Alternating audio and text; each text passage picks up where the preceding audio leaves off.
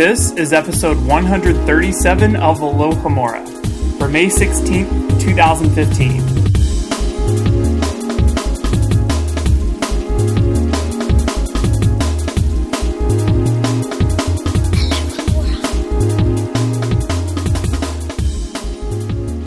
Hey everyone, welcome to another Potter filled discussion episode of Alohomora. I'm Caleb Graves. I'm Kristen Keys. And I'm Rosie Morris, and it is my pleasure to introduce today's special guest, Drew. Would you like to introduce yourself a little bit there, Drew? Hi, yes, uh, my is Drew. Um, I am a Ravenclaw. Um, pretty much every quiz I've ever taken has always placed me in Ravenclaw, so I pretty much uh, f- uh, connect with that house a lot. Um, I am a uh, English teacher. I teach middle school English. I've been doing that for a few years now. Um, I am also a musician, a classical musician, so I do that in addition to my teaching as well. So that's a little bit about Brilliant. me. Awesome. Bless you for teaching middle school. Yeah, you're right at the correct age, le- age level for It never Harry gets Potter. boring. Yeah. And just a quick reminder, listeners, that this week we will be doing chapter 19 in the Half Blood Prince, which is Elf Tails. We would also like to take a quick moment to thank our sponsor, Audible. Exclusively for fans of Alohomora, they are offering a free audio download. They have over 150,000 titles to choose from, so head over to audiblepodcast.com slash open to get yours now. And before we head off to chapter 19, we're going to look at some of your comments from last week's episode. And once again, you guys went all out. I think we were around 200 comments whenever I checked earlier Woo. today. It was, I tried to read as many as possible, but my goodness, you guys are amazing. Um, so our first comment comes from Diskid and it is on the subject of apparating. And the comment says, Why does apparating have to be such ridiculously difficult magic?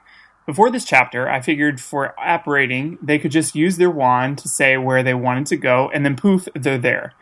After all, that's what happens with Floo powder. I just couldn't believe the wizarding world couldn't figure out an easier way to teleport. Not to mention, the side effects of apparating are so intense. Is there such a thing as post traumatic apparating disorder in the wizarding world? I would think that for some wizards, apparating and seeing body parts detached from their body could be quite terrifying. I don't want to see my body over there and my head floating in midair. That would probably cause me to never want to apparate again, even with side apparition. I can only imagine a terrible memory it would bring just watching somebody apparate. I'd be scared I'd see body parts detach. It is rather difficult to apparate, but I think that's one good thing. A good thing. R- Rowling makes magic not not too easy. Yeah, exactly. And I think she did that on purpose. Once we kind of knew about apparating, um, and we kind of had a few years to kind of think, well, is apparating just teleporting that's like really easy? I think she deliberately introduced this kind of really hard way of learning how to do it.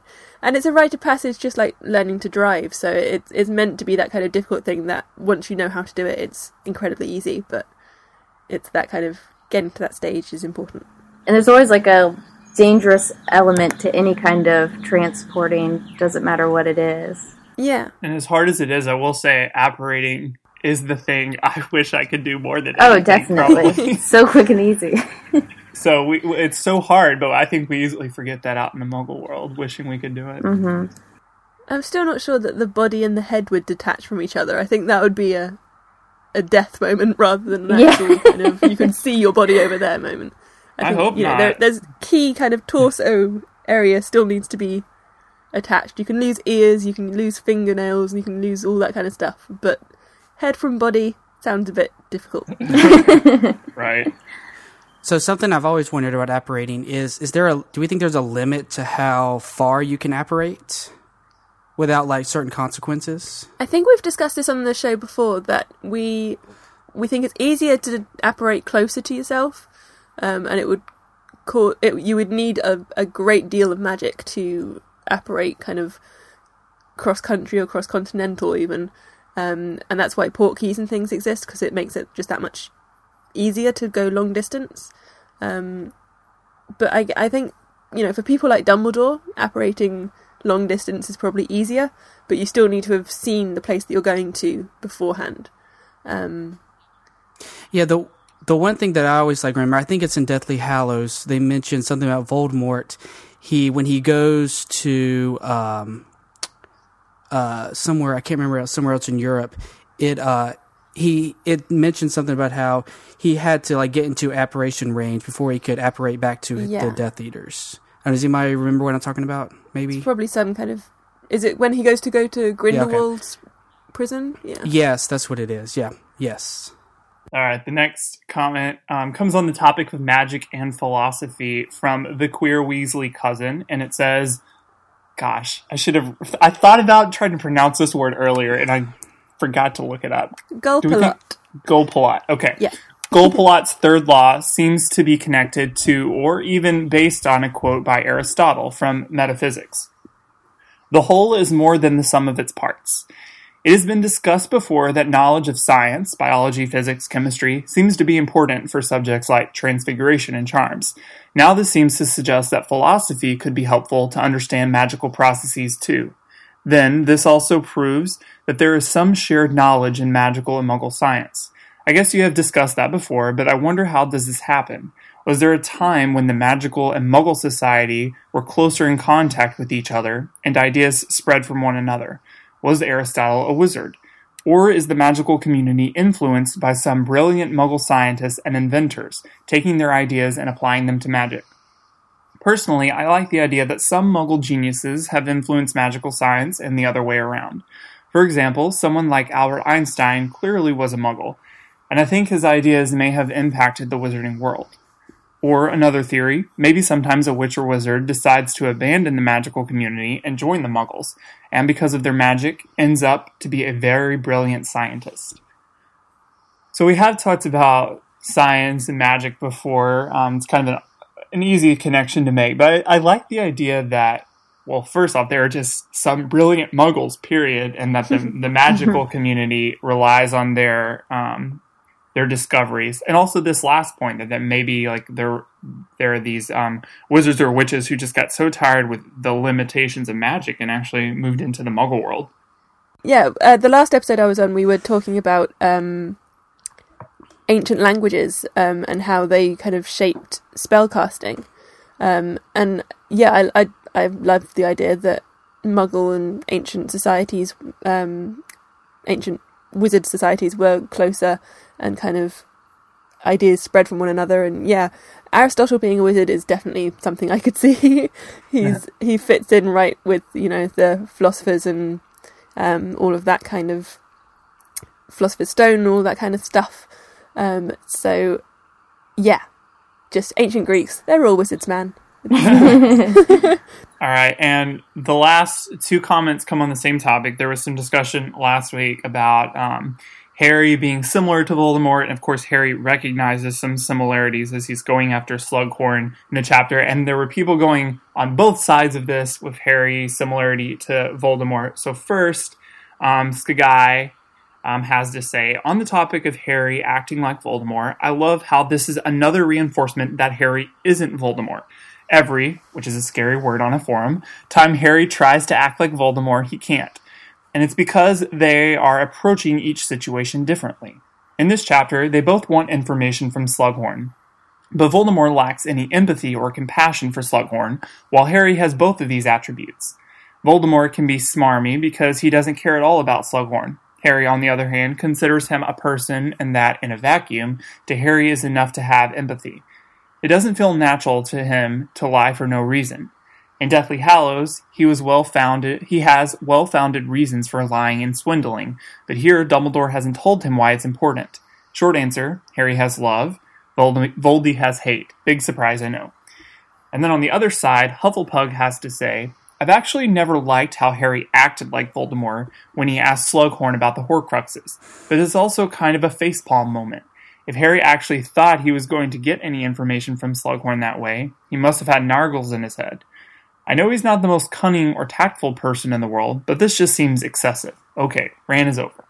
So I think I there, are, that yeah, there are some things that that obviously there are some similarities and some differences. To kind of push back on Skagai's comment, I think I think Voldemort does. it- It's not genuine empathy, but he he definitely tries to um, feign empathy in some ways, or at least like that little buddy buddy relationship in some ways. And I think you talked about this last episode, but I love the movie scene of this. Um, and you just get such a clear picture of like visually and just personality how different Harry and Voldemort are from that from that scene in the movie. Um, Hope Voldemort in the the teenage Voldemort. It's been a little while since I've seen the movie, but he's just he's just kind of smarmy looking a little bit. Where Harry just seems much more innocent and genuine in that scene. Yeah, um, Tom Riddle is just so controlled, and he just knows exactly what he's doing with every single choice that he makes. Whereas Harry is still kind of just dipping his toe in the water with the with the way he approaches it. He's he's testing it out. He's not really trying um, to kind of pull the wool over his eyes in any way. Um, and ultimately, that's why he failed. Um, but just to know that Harry is aware that something's probably not that it's not the best way of going about this, um, and that's why he's kind of hesitant about it is yeah endearing. Um, but yeah, it's a total facepalm moment. Like, why would you do that in the first place? That's just a bad idea, Harry. All right. Well, that um, wraps up the comments we're reading for last week's episode. There were, like I said, so many great comments. We couldn't get to all of them as usual. There were great discussions on the dark versus the humorous elements of Half Blood Prince, um, which so many people dove into on the, the main site. Um, Dementors and Horcruxes, that was a discussion started by Wombat Wizard more Harry and Hermione discussion from Pigpuff, and uh, the mechanics of a pensieve from Laurel Phoenix. And like I said, a lot more. So head over to the main site and check out those comments. But we've also got our podcast question of the week responses from last week to get through. Um, so, just a quick recap of the question. It said, as Rowling revealed, she considered killing Ron off at, and at this uh, chapter's conclusion, Ron comes as close to death as he ever would. Would this have been the place to kill Ron? If not here, where in the series would this decision have best served the narrative? When selecting a point for this event, be sure to consider the effects on the characters and the storyline as a whole. So I've just taken a few from uh, the site just to show a bit of a range of responses. Um, the first one comes from They've Taken My Wheezy, and it says, This would actually have been a perfect place to kill off Ron. From the end of this chapter forward, we would have seen a completely different story and ending. Harry would change. We would see the aggressive and initiative taking Harry from Book 5 again, ready to stop playing games and end the war right then and there. His studying and hunt for Horcruxes would be extremely more difficult. Harry, uh, sorry, Harry wouldn't have the patience to sit down and learn anymore. The time for action would be then and there. Hopefully, this would drive Dumbledore from his riddle games um, and ways of teaching and bring him to Harry's side, all secrets revealed and a full on frontal force engaged. They would be actively hunting and being direct with one another. I solemnly believe Hermione would grow distant. This would be Harry's doing. He would want her out of harm's way and push her away. Uh, I can go on with speci- with specifics, but the general idea is that things would have changed drastically, probably for the better. Do you guys agree? Or the I'm better. not sure it would be the Dang, better. That's harsh. Yeah.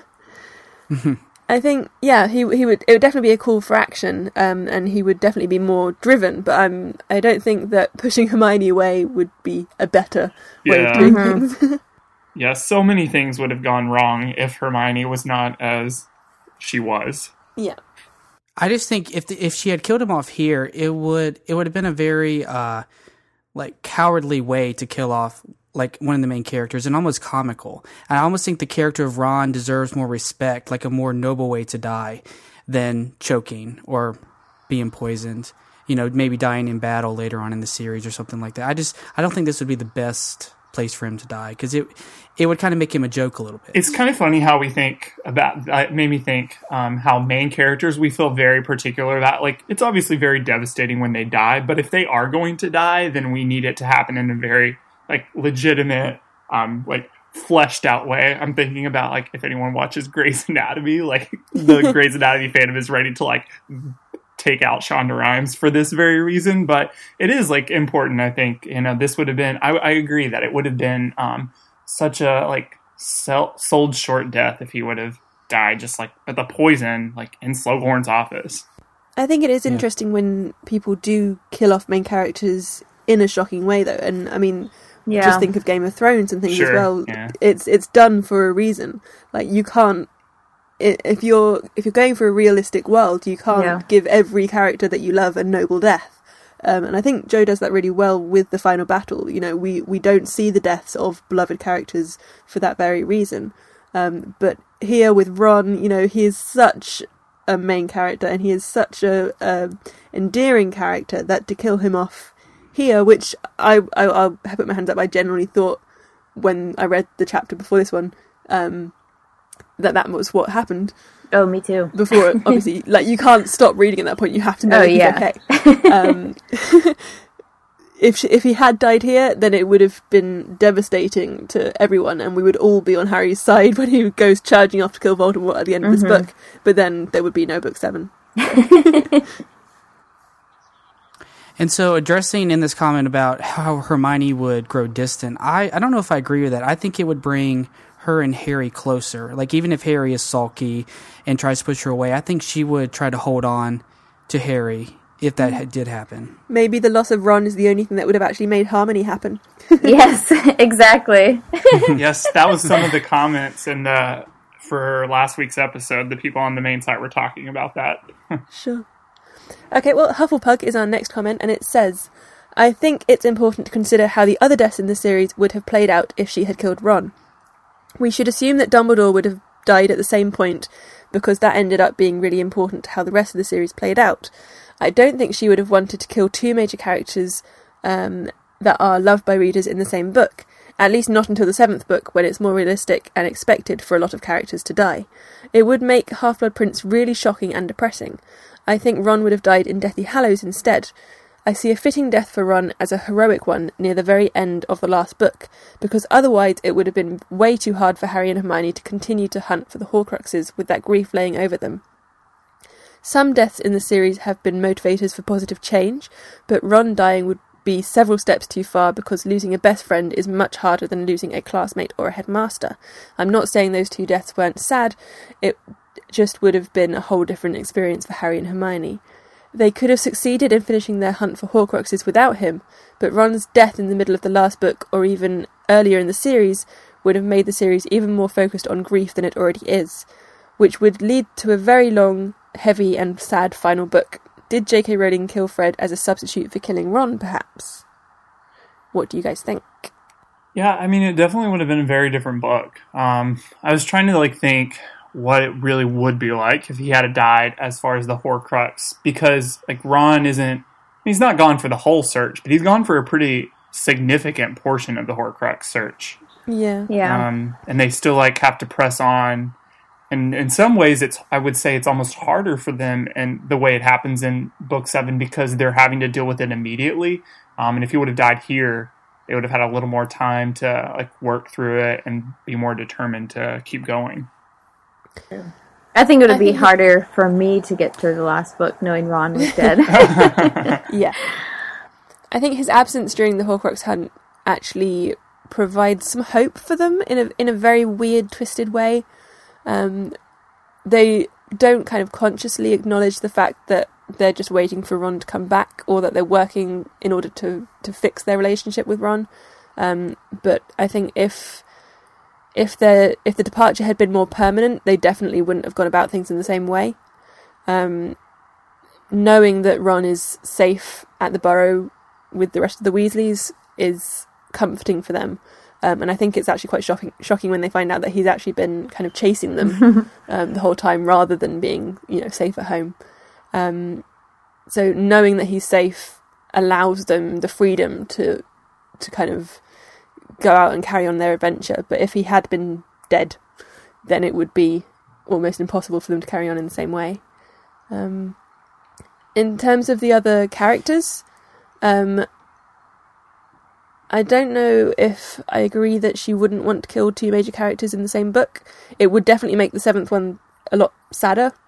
Um, but then she kills Hedwig really early on, so we know that's how it was always set up to be. Um, yeah, I don't know, and I think we we've already seen the death of Sirius and the death of Cedric, so having the death of Ron here would just be another stepping stone in that grief. But yeah, the best friend thing definitely would be incredibly hard for them to deal with. do we think it would have affected um, Harry's relationship with the Weasleys and, in effect, their role in the war against Voldemort if he had died at this point? Because, you know, you think of Harry's con- main connection to the Weasleys, at this point anyway, is Ron. And so would he have grown apart from them, or would they still played a huge role in Book 7?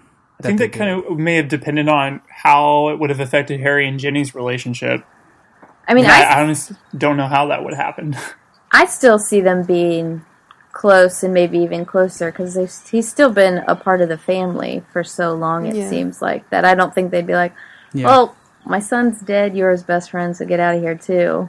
Um, I think they'd still welcome him be into the the, other way around. family. Yeah. They would welcome him, but he would distance himself because he would feel the guilt that he didn't save. yeah, I could Ron. see that. Mhm, Right, mhm, yeah. definitely. yeah. Okay, well, our next comment is from Casey L, and it says, "I think if there was any place to kill Ron, it would uh, it was in Sirius's place at the end of Order of the Phoenix. Here is a bad time because Harry has to get Slughorn's memory, and any time during Deathly Hallows is bad because it distracts from the Horcrux hunt. Killing him in order gives a similar emotional impact at, um, as Sirius's death. It allows other characters, Neville for example, or maybe Ginny, to be brought forward." Or maybe even a more minor character, maybe Dean Thomas with his storyline, could have been brought into the story if Ron were killed. That's fair. I think I was. I'm always like very surprised that we only get one death out of the Department of Mysteries battle, and that's Yeah. not even like a real death to say. I mean, he dies, but it's not like a battle-induced death. Um, like specifically, it's just Bellatrix like shoving him through the veil. But, yeah, Um. So yeah, I would think that's that's a that's a good point. And Harry went into such a depression after that that, you know, Ron's Ron's death would have been an equal depression oh uh, to jeez, Sirius, I think. So, yeah, that would it would make sense. Yeah, and I think it would have.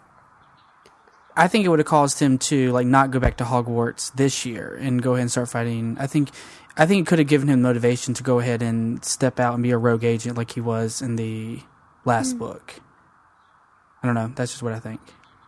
I think it would be too hard for him to return to Hogwarts if Ron had died in that scene. Our final comment comes from Yo Rufus on Fire, which I just I love that That's screen name, so I had to include it. um, and they say, I have to say I'm on the fence about this. I personally would think this is a terrible place to kill Ron. However, taking a step back and looking at the bigger picture, I don't think that the story would change all that much. I mean, it definitely would change, but the outline of the story would be the same. But it would be a completely depressing book. I really believe that Ron is the glue to the trio. Without him, especially in Deathly Hallows, we still see Harry and Hermione go on, but they are a hallowed version, a hollowed even version of themselves. The chapters Ron is missing are empty and depressing. We see that without Ron, Harry and Hermione grow distant. The only reason they keep going is the hope that Ron will come back. But if Ron died, I think they that they would press on. Um, but later, Hermione would just be too overcome with sorrow that she would leave the search, and Harry would go on alone. The only thing that I think would change drastically in this book, at least, is the fact that Harry would go balls to the wall ape shit on Draco. Um, when he finds out that Draco was behind the whole scheme with the poison to kill Dumbledore and kills Ron instead. I think we might have seen a third death in this book, and then that opens a whole other can of worms. What would have happened to the series if Draco had died, especially at Harry's hand? Well, if Draco would have died, Harry would have ended up dying because Narcissa wouldn't have saved him. That's true. Mm-hmm. That's, and I would say like one of the things I love about the Harry Potter series is the redemption you get from the Snape character and the Draco character at the end of the series. How they how she really redeems their character, and that is true. That if he really had succeeded in killing Ron, it would be harder to uh, redeem his character Yeah. at the end. Yeah, I never even thought about that, but yeah, definitely agree with this comment. It's hard to say. I, I don't know if I agree that Ron is the glue of the trio. Um, I think it's hard to say any of them are the glue. Um, but if I had to, because like my my instinct is to say Hermione is, but then in this book we obviously see her unwilling to like move past any issues with Ron after until some time has passed. So I don't know. I, I definitely don't see Ron as the glue though because I don't know. This is a person thing, but I have so much trouble with him leaving Harry and Hermione in Deathly Hallows. So it's hard for me to say he's the glue. They all need each other. There's there's no Sure. one. Oh, yeah, definitely. person. Yeah. The thing I was uh, thinking of was um, the Horcrux hunt and the fact that Ron destroys that Horcrux. Would that Horcrux have been able to have been destroyed if Ron hadn't been there? Yeah, Did maybe. it ha- absolutely have to be him that destroyed that locket, or not locket? The what was it? It was the locket. yeah, Yeah, the But yeah, which I'm trying to think which one he. I Yeah, that 'cause was they were wearing one. it. was- hmm as that affected him so much, you know, it, it seemed very personal to him that that locket was whispering, you know, his insecurities the whole time. Yep. I don't know. It would have been probably yeah. It wouldn't have been the same outcome there for sure. Interesting. The whole thing would be very different. So we should be very grateful that Ron stays alive after this one particular scene. so, thinking about death in a very light-hearted way. this past week has seen um, Sabriel Day, which some of you may know about. It is um, a, another beloved book series of mine, um, which is the Abhorsen series by Garth Nix, an Australian author. Um, and that book series is all about um, necromancy and kind of battling death and um, bringing people back from the dead and all of that kind of thing, which luckily we don't have to do with Ron here. But it has an amazing audiobook which is read by Tim Curry. So if you, any of you are interested in all of these kind of interesting twists and turns of death and what we could do to try and redeem ourselves on our way into the afterlife, then that is definitely an audiobook I would recommend. And you know, if you're interested in an audiobook like that, the place to stop at is Audible. Because Audible is the best place for all of your audio downloading needs. And right now, Audible has a really great special offer for all of our US and Canadian listeners. They can visit our unique link created specifically for them and get a free audio download today. All you have to do is go to audiblepodcast.com slash open. You can also download it using Audible's listener program. Basically, you purchase book credits at a super low monthly rate and can use it at any time for any product that Audible offers. With over 150,000 titles, you have a lot of options. Head over to audiblepodcast.com slash open and start downloading directly to your computer. For easy listening on burned CDs, MP3 players, and even your iPad, iPhones, or Androids. Again, the website made just for you is Audible, A-U-D-I-B-L-E, podcast, P-O-D-C-A-S-T, dot com slash open, O-P-E-N. So visit audiblepodcast.com slash open for your free download today. All right, let's dive into chapter 19. McLaggen, Chapter 19 give Peakes back his bat and get back to the goalposts. Elf Tails. We start off in the hospital ring wing with Ron, who is surrounded by his loved ones. Hagrid comes to visit and mentions a fight between two professors. Harry's obsession with Malfoy has increased to stalkerish. Um, we have a hilariously commentated Quidditch match that lands Harry in the hospital wing, and then we end it off with a visit from our favorite house elves. So I guess the first point I really have is that Ron is alive, which I remember reading it the first time and really thinking that he had died. And Yeah. it's just she's just wrote it so convincingly. It's just Yeah. horrific. it's the perfect setup too, right? Because like you have the the small uh, scene where he's like been inflicted with this love potion. Oh, they fixed that, but Yeah. oh wait, he's actually about to yeah, die. now he's really dying. Now it's serious. yes, definitely. I don't remember feeling that way. I, I, it's been so long since you know it, I read it right when it first came out. But did we know that somebody was going to die in this book? Can you remember? Were there any like hints? I about thought that? so, yes. did. Yeah, we knew somebody was, so I think Okay. that's why I was like, oh no, it's Ron. and that's why you know the whole famous that people coming out of the bookstores having read the cu- last couple of pages and shouting "Dumbledore dies" is because we we knew that someone was going to, so people were mm-hmm. looking for it.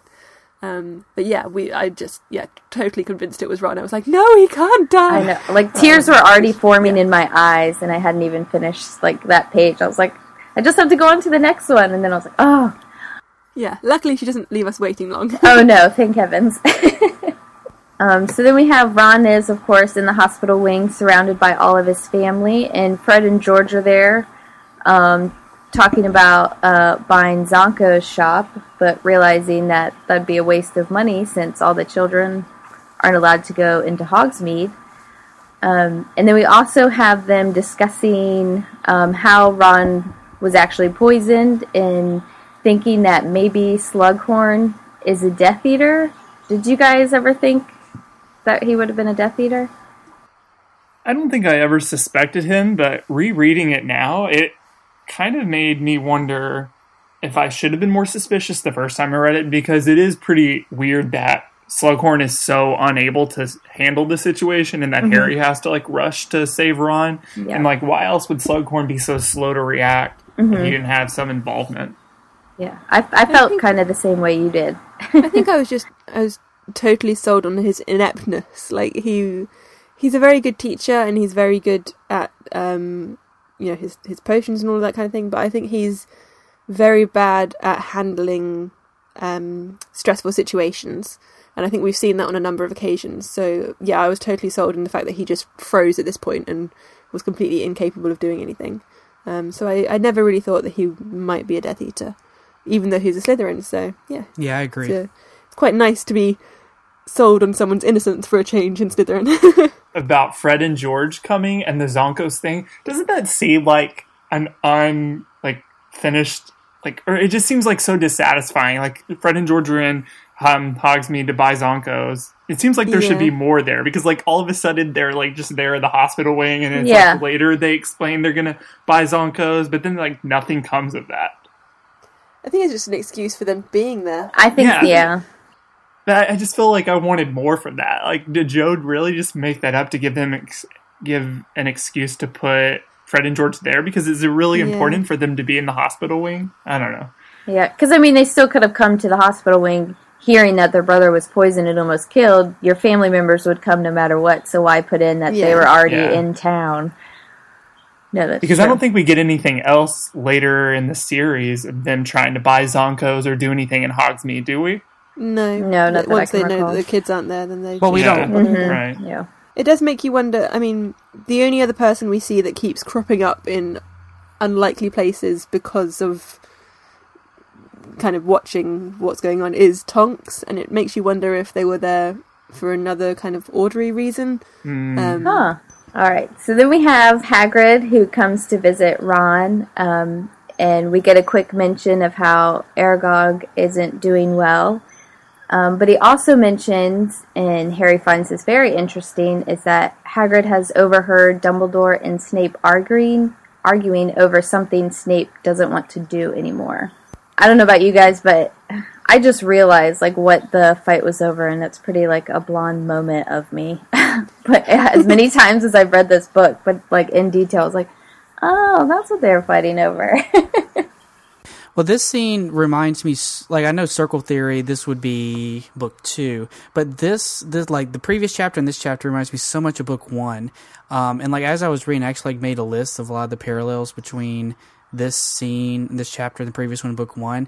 They talked about the bazaar, which was mentioned in first one, but really when when they're talking about when Hagrid let something slip about Snape, that just reminded me so much of book one when he let something slip about Snape, and also the fact that they're kind of suspecting one of their teachers of, I guess, foul play or being you know in league with Lord Voldemort, whatever. I just this I just couldn't stop like writing down all these different things. It just reminded yeah, me of it's book very. one I shouldn't have said this- that. I should scene. not have said that.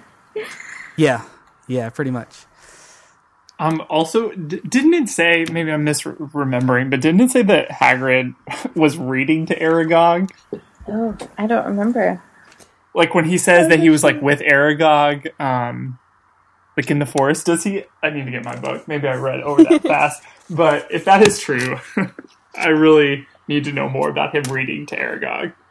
what kind of books would Aragog like? Yeah, right. I want to make sure I'm not making this up. I need to It's going to be it. the Shelob sequence in Lord of the, Lord of the Rings. yeah. Yep, I've I've been reading to them. Yeah. Okay. See, like what? Hagrid, you you are just some sort of human. But yep. I really want to know what he's reading to Aragog. Charlotte's Web. There you go. Sadly, um, the, the end is that that The fits same because ending. you know the ending. So Yeah. Um, and then we have, I guess my next point is Harry's uh, still obsession with Malfoy. Um, he checks the Marauders map everywhere he goes. He even takes time to sneak off to go to the bathroom just to check his map to see where Malfoy is, which is so creepy. I wonder if like other students like see Harry like wandering off. Well, I guess they don't see him carrying the map. No, but, but like- like if someone did happen to see him just like rushing into the bathroom in a Yeah. stall, like just staring at a map. That- That's the fifth time Harry's gone to the bathroom in an hour. Always pulling out that map. Um, and I mean, he, Malfoy used to be in so many of his classes. Like he was in Defense Against the Dark Arts and everything with him, wasn't he? Yeah. Is Mm-hmm. it just potions now? I think so. I believe so, Maybe yeah. Defense Against the Dark Arts. Yeah. but yeah, to still could go be. from like so many classes together to now so few. Um, and even Harry loves Quidditch so much, but he sees Malfoy walking a- away from the Quidditch pitch in the castle and everything, and he still wants to go and is so tempted, even though he loves Quidditch so much, he's so tempted just to go follow Malfoy and see where he is. That he's going to miss the game he loves because he's so obsessed with Malfoy right now. I love that it's Ginny that calls him out on this as well. Like she asks him where he was and is like, "Why does it matter?" Just gives you a little glimpse into how you know she's going to sort him out in the future. It'll be fine. Someone's got to keep him on track. All right, next we have um, the Quidditch game, and to Harry's surprise, he hears a familiar voice, and it is Luna commentating. And she seems a little more interested in the shapes of the clouds than the actual Quidditch game going on. But uh, I think that's amazing because I love that character. Poor And McGonagall. McGonagall's reaction. Yeah. oh yes, she's she's having a rough time this year dealing with all the wild and aloof aloof uh, commentators. it's nice to have just such a domestic problem. Like she must, she must like just having to deal with odd commentating rather than having to deal with life threatening things all the time. Yeah. It is that light relief chapter, really, isn't it? It's just yeah, lots of stuff that's just breaking the tension and apologising for almost killing Ron. and then you have Mc- I always get his name messed up. Um, McLag- McLaggen. McLaggen uh, is trying to be the boss of the team and ends up taking somebody else's beater and ends up hitting Harry in the head with a bludger, which once again Ouch. Harry finds himself in the hospital wing. And Ron's reaction is just nice of you to drop in. Thanks love for it. joining me, It's mate. Favorite line It's of the chapter. yes, that was perfect. I think that whole scene is brilliant writing because I actually I actually had to go back when I was rereading this um, earlier this week. I had to go back and reread that those couple paragraphs where they go from him being on the Quidditch uh, pitch to the hospital wing because it's it's such like a fluid mm-hmm. like transition because you really think okay well where is he now but then you kind of figure it out. I think it's, that's just great how she did that. and it shows that we're really in Harry's head for the narration as well. Like we mm-hmm. we almost drop out of consciousness just as Harry does, and then suddenly we're waking up to Ron's beautiful face. Yes, his red hair. So, what do we think happened after Harry gets knocked out of the Quidditch match because they're down a player? I don't think we've ever like seen a match follow through where a player's lost in the middle and how they deal with Especially the Seeker. Yeah. right? Yeah, What- what were the points? Ginny must have to take it. because they kicked their butt. Like it was really lopsided. It didn't end was- right then. Like Hufflepuff scored Three a lot. hundred and twenty. It was 300 320 to to 60. 60. or something. Yeah. Yeah. So can Because like teams, I think they're, they're supposed to have like substitutes, Okay. Yeah. people that would sub on. But Harry being the coach, well, not the coach, the the captain. Captain. captain, um, and also you know being Harry and being obsessed with Draco and things, he doesn't have a, a backup team or anything. Yeah. he's so only did got a few people. Seeker or like No. what happened? I think Ginny would have stepped up to kind of take control of the rest of the team, but there was no way they were going to win that match without a Seeker, and without Harry. Yeah, because it seems like Ginny would play Seeker. Yeah, they just have to carry on playing until the other team catches the snitch. Yeah, and Hufflepuff ran the board. Woohoo! Yo, we gotta chill Sorry. though. You got two Gryffindors on today. So. But do we really think they have um, alternates at Hogwarts? Because I know we like they mention it. I think with the World Cup Yeah. in Book Four, but we never actually see them using alternates at no, Hogwarts. not mid game. I don't think Yeah. so. For all of the rules, the the rules that Joe has fleshed out for Quidditch, we have no idea how alternates work for House Quidditch.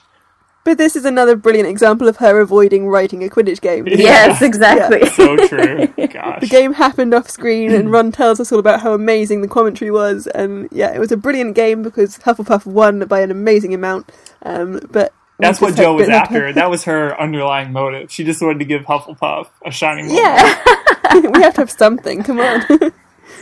So she takes Harry out of the game so y'all can have something. the only way we were going to win. Never mind.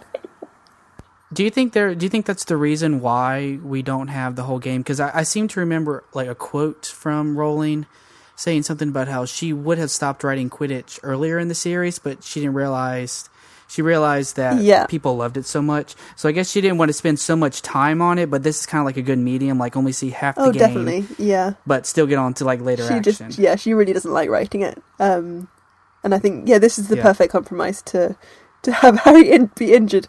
Um, yeah, Again, again. But at least he didn't lose an entire arm this time. He's just got a bit of a bump on the head. We're making progress. Just a cracked Yeah. skull. All right, and then so Harry is in the hospital wing and he's talking with Ron. And I can't remember. Is this the part where he talks about um, lavender, or was that earlier on? Well, this is when he. Like says how. Oh annoying- no, I think it. Now, now I'm not sure. I, I can't remember because I forgot about I that think he point. mentions it before heading to the Quidditch catch. Yeah. Oh, yeah. okay, that's what He it asked- was. Yeah, he asked Ron to stop pretending to be asleep when she comes in and all those kind of things. God, what a Ron He's, thing to he's do. He's so I know. awkward with girls. It, I mean, it's so odd. Yeah, well, he's always awake when I'm there, but uh, Do, oh, wait, okay, so actually on that, because I was thinking, do we think Harry did that on purpose to Lavender, or is Harry just as aloof and doesn't realize the effect it's going to have? They're both idiots. yeah, They are uh, just both idiots. I think so too. yeah. I don't think he Because if it was me, I would have said it just to like have that little effect on her. Because if like Yeah, in Harry's exactly. shoes, as much as he dislikes Lavender, but I don't think Yeah. he realizes what he does. Maybe this will leave her alone. She'll leave me alone if I say this. Yeah, I think if it was Hermione that said it, then it would be definitely pointed. But yeah, Harry's just completely oblivious. As they're in the hospital wing, um, we see Kreacher and Dobby again. Harry realizes, with his Malfoy obsession, that there is a way that he can find out what Malfoy is doing all the time. So he summons Kreacher, and Dobby is with him, and they are fighting on the ground, which I'm sure would be an interesting sight to see.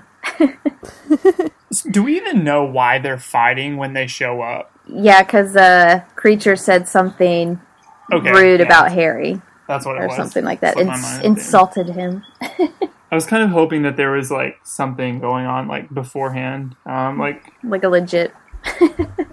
like Problem. Kreacher like dropped a, a pot or something. And, like, Dobby was really unhappy about it You took one of my socks.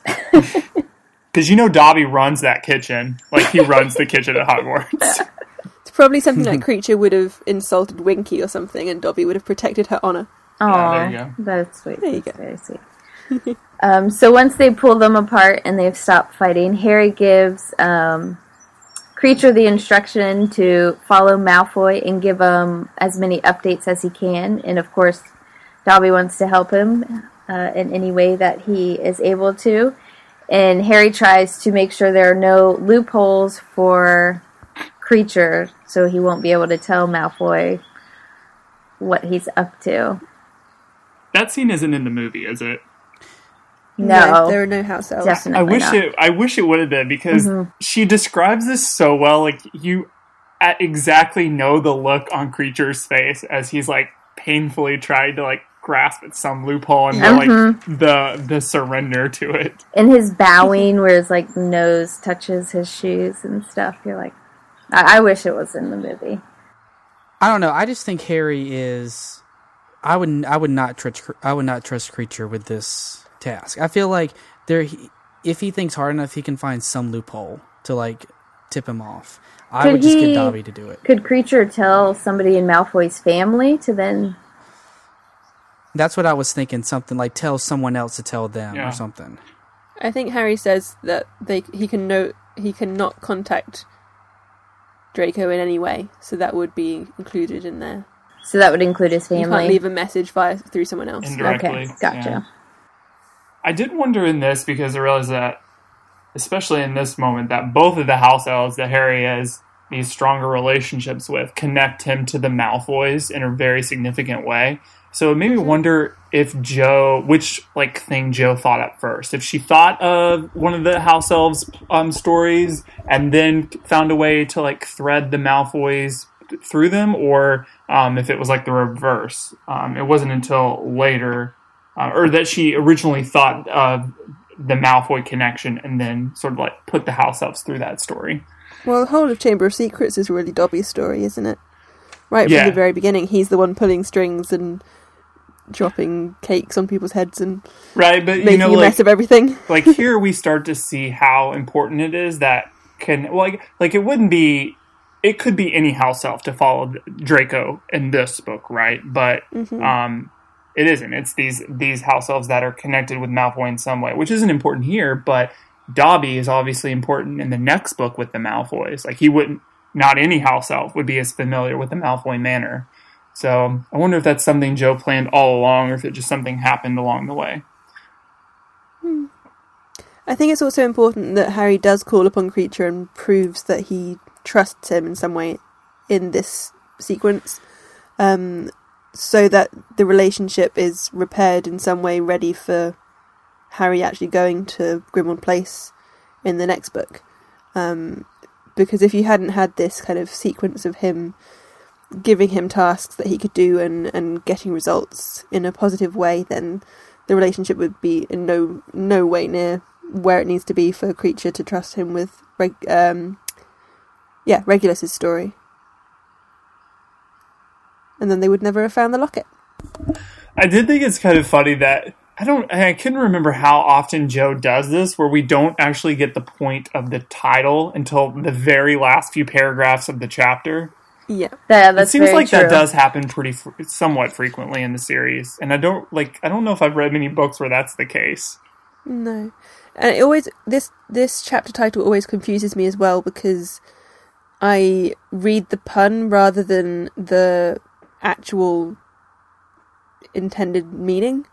Um, so elf tales, as in the elves are telling us stories, rather than elf tales, as in they're tailing the people. Yeah. Um, so Just got that. whenever I'm kind of lo- yeah, whenever I'm whenever I'm looking at the chapter titles and trying to work out something that's happened in this chapter, I I I look for so I'm looking for you know Dobby and Kreacher reporting on what they've seen, and I go to this chapter thinking, okay, it, the elves are telling tales, and just yeah, that's not what happens in this scene at all. Um, so yeah, it's a it's a title that I'm not sure how successful it is, Um, Yeah. but I do like the pun, so yeah, it's good. I don't know what else she would have titled it because like we No. said it's kind of like bits and pieces throughout the chapter. Yeah. hmm definitely, yeah. Yeah, that'd be an interesting. I guess it would probably be titled something with the Quidditch and it's not significant enough to like hold the title. Yeah, I agree. or something about Draco, but then that's putting too much attention on him as well. Um, and yeah, it's a it's a difficult chapter, really. This one, um, Yeah. it's very much uh, repairing the problems of last chapter and just bridging into the next bit. So this chapter is a total light relief filler. And as always, the best light moments come from Luna. So our podcast question of the week this week is how exactly did she get that job of commentator at the Quidditch match? What are the requirements for the role, and who else did McGonagall try first? Because let's face it, Luna was probably her last resort. Let us know your thoughts on our site at the podcast question of the week thread. And of course, we'd like to thank our guest Drew for being on this week. Thank you so much, Drew. Yeah, thanks for having me. It's been it's been great. And if you would like to be on the show just like Drew, head over to our Be On the Show page, which you can find at alohomora.mugglenet.com. Um, if you have a set of Apple or similar headphones, you're all set. No fancy equipment needed. And while you're there, you can check our website to download a ringtone for free. You can also contact us in a variety of different ways. So if you're on Twitter, you can find us at Alohomora MN. If you're on Facebook, it's facebook.com forward slash open the Dumbledore. On Tumblr, we are MN Alohomora Podcast, and on Skype, you can call us 206 Go Albus, that's 206 462 5287. And don't forget, you've also got our audio boom, which you can find directly on our site at alohomora.mugglenet.com. It's free, you just need a microphone, but we do ask that you keep it under 60 seconds, please, so that we can show it on, uh, so that we can play it on the show. And don't forget to check out our store where we have house shirts, Death Pig, Mandrake Liberation Front, and of course Minerva is my homegirl, and so many more other options. Also, make sure to check out our smartphone app, which, as far as we know, is all is available all over the Muggle world, possibly the magical world. Though the technology may be a little difficult to work. Prices may vary depending on location. The app has things like transcripts, bloopers, alternate endings, host blogs, and much more. Well, that's going to do it for this week's episode of Alohomora. I'm Caleb Graves. I'm Kristen Keys. And I'm Rosie Morris. Thank you for listening to episode 137 of Alohomora. Open the Dumbledore.